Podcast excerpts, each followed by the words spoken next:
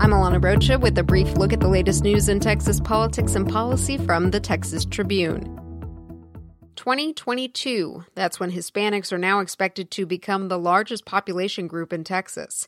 New estimates released today by the U.S. Census Bureau showed the state gained almost nine Hispanic residents for every additional white resident last year.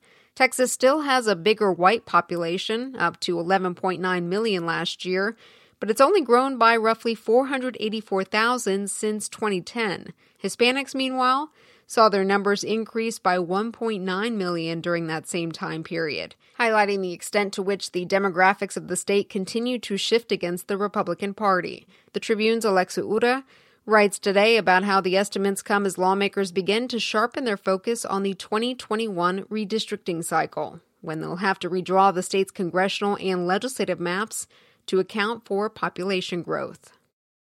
A ruling from Texas's highest criminal court threatens the long delayed prosecution of the state's top lawyer. The Texas Court of Criminal Appeals reiterated its 2018 ruling Wednesday that a six figure payment to prosecutors in the criminal case against Attorney General Ken Paxton was exorbitant.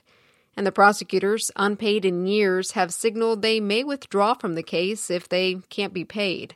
Paxton, who was indicted in July of 2015, spent nearly all of his first term under a legal cloud and was narrowly reelected in November with criminal charges dogging him. See a timeline of his nearly four year legal drama today on TexasTribune.org. Immigration and border security are the most pressing problems facing the state, according to the latest University of Texas Texas Tribune poll, and political corruption continues to rank among the top concerns facing the country.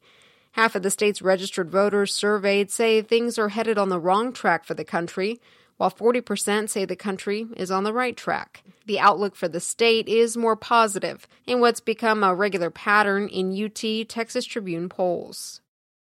Congresswoman Sheila Jackson Lee spearheaded a congressional hearing Wednesday on the topic of restitution for African Americans over slavery.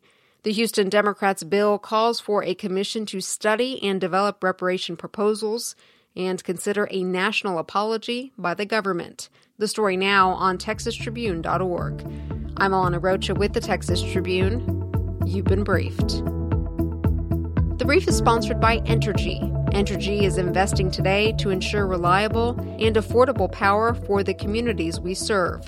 Learn how we power life at entergytexas.com slash bright future.